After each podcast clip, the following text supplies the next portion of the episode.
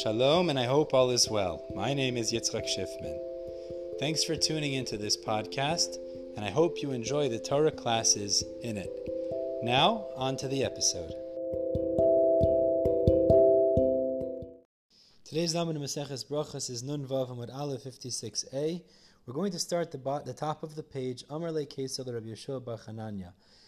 We're going to have really one section in today's learning.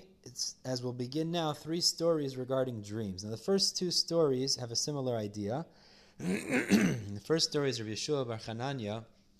He was able to instill a dream in the head of the Caesar, which really follows the previous Gemara that dreams are the byproduct of things people think about during the day. So in this instance, he was able to tell the Caesar something and tell the Caesar he'd dream about that, and indeed he did. And similarly, Shmuel instilled a certain vision in the head of Shavur Malka, the Persian king, and he dreamed about that as well, because again, the things that we think about during the day create the dreams that we have at night.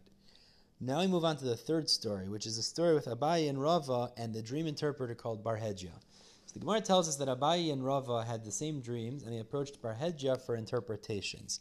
This Bar Hedya's policy was that if you gave him money, he would interpret the dream in a positive light, and if not, he would say a negative interpretation. Abaye gave money and he got good interpretations. Rava initially did not, and he got negative interpretations. And the Gemara goes through 13 dreams that they had this trade off where Abaye gave money and had a, received a positive result, and Rava received a negative result. And as we'll see, these interpretations genuinely came true.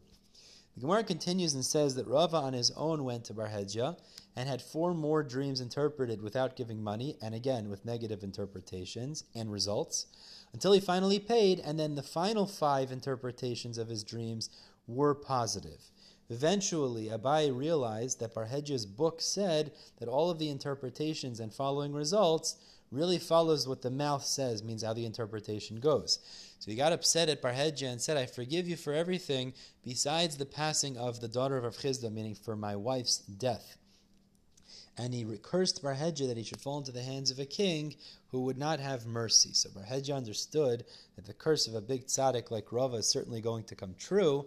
So he exiled himself as a form of kapara. So this would swallow the punishment instead. But then the story goes that he went to the house of the Caesar and he was near the the guardian of the treasury of the treasure house of the Caesar.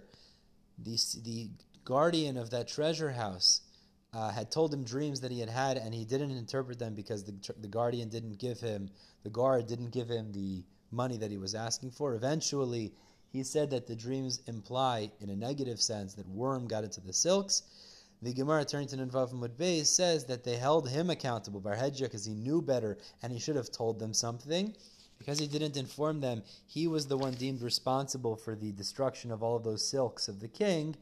And the Gemara tells us that they executed him in terrible fashion by tying him to two trees and letting them go, and he was split. Now, the Bach actually adds in some words that Rava says, I only forgave him when I saw that he actually was split entirely up to his head through this terrible way of execution. We're stopping at the top of Nun Vav Amud Beis. Be'ez Hashem will continue tomorrow with Nun Vav Amud Beis. In the meantime, everybody have a wonderful day.